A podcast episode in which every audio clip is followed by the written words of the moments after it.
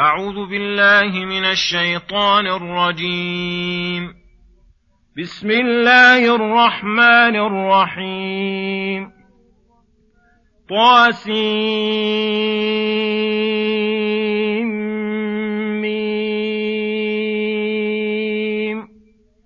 تلك آيات الكتاب المبين. لعلك باخع نفسك ألا يكونوا مؤمنين. إن نشأ ننزل عليهم من السماء آية فظلت أعناقهم لها خاضعين. وما يأتيهم من ذكر من الرحمن محدث إلا كانوا عنه معرضين. فقد كذبوا فسيأتيهم أنباء ما كانوا به يستهزئون.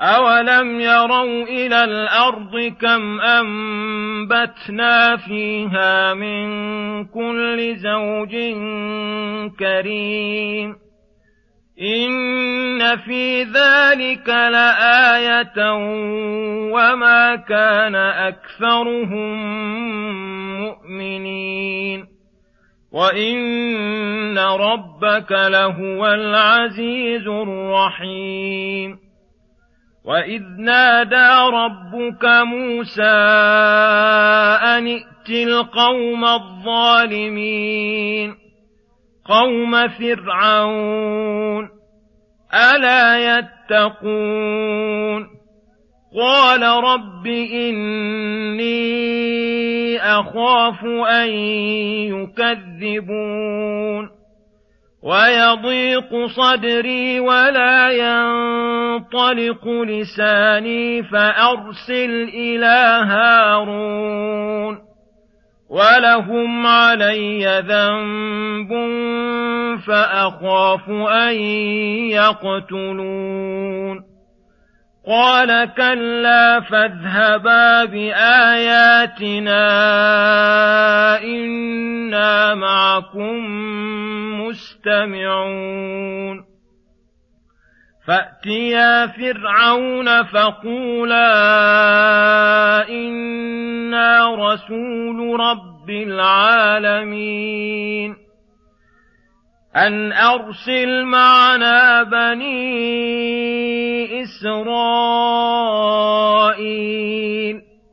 قال ألم نربك فينا وليدا ولبثت فينا من عمرك سنين؟ وفعلت فعلتك التي فعلت وأنت من الكافرين. قال فعلتها إذا وأنا من الضالين.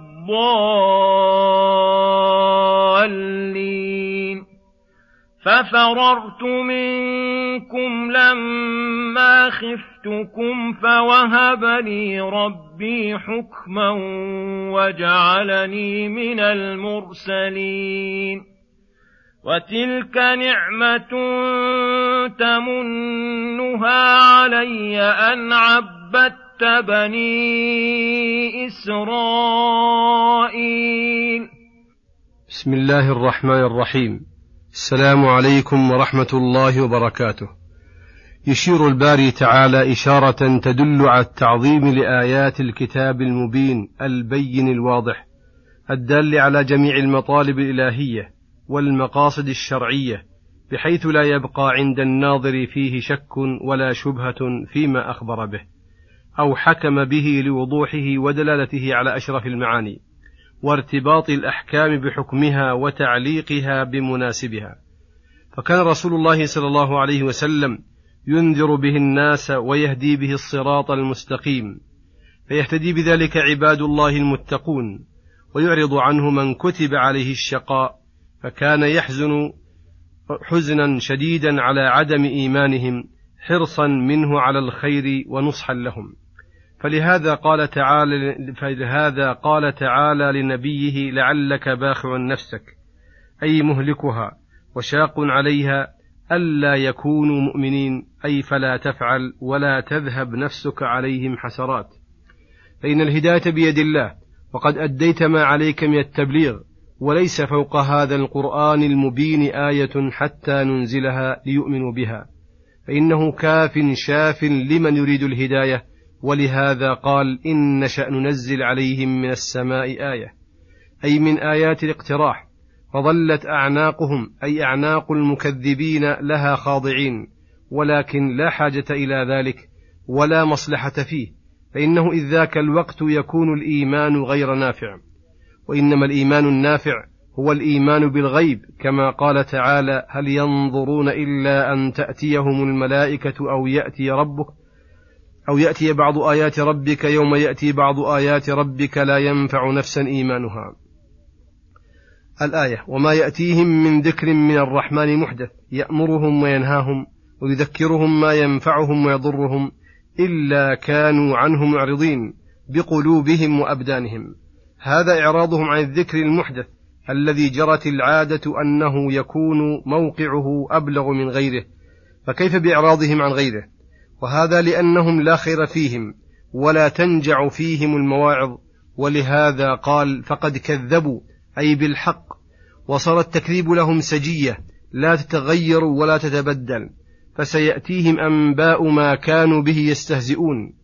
أي سيقع بهم العذاب ويحل بهم ما كذبوا به فإنهم قد حقت عليهم كلمة العذاب. قال الله منبها على التفكر الذي ينفع صاحبه. أولم يروا إلى الأرض كم أنبتنا فيها من كل زوج كريم من جميع أصناف النباتات حسنة المنظر كريمة في, منافع في نفعها. إن في ذلك لآية على إحياء الله الموتى بعد موتهم كما أحيا الأرض بعد موتها. وما كان أكثرهم مؤمنين كما قال تعالى وما أكثر الناس ولو حرصت بمؤمنين وإن ربك لهو العزيز الذي قد قهر كل مخلوق ودان له العالم العلوي والسفلي. الرحيم الذي وسعت رحمته كل شيء ووصل جوده إلى كل حي. العزيز الذي أهلك الأشقياء بأنواع العقوبات.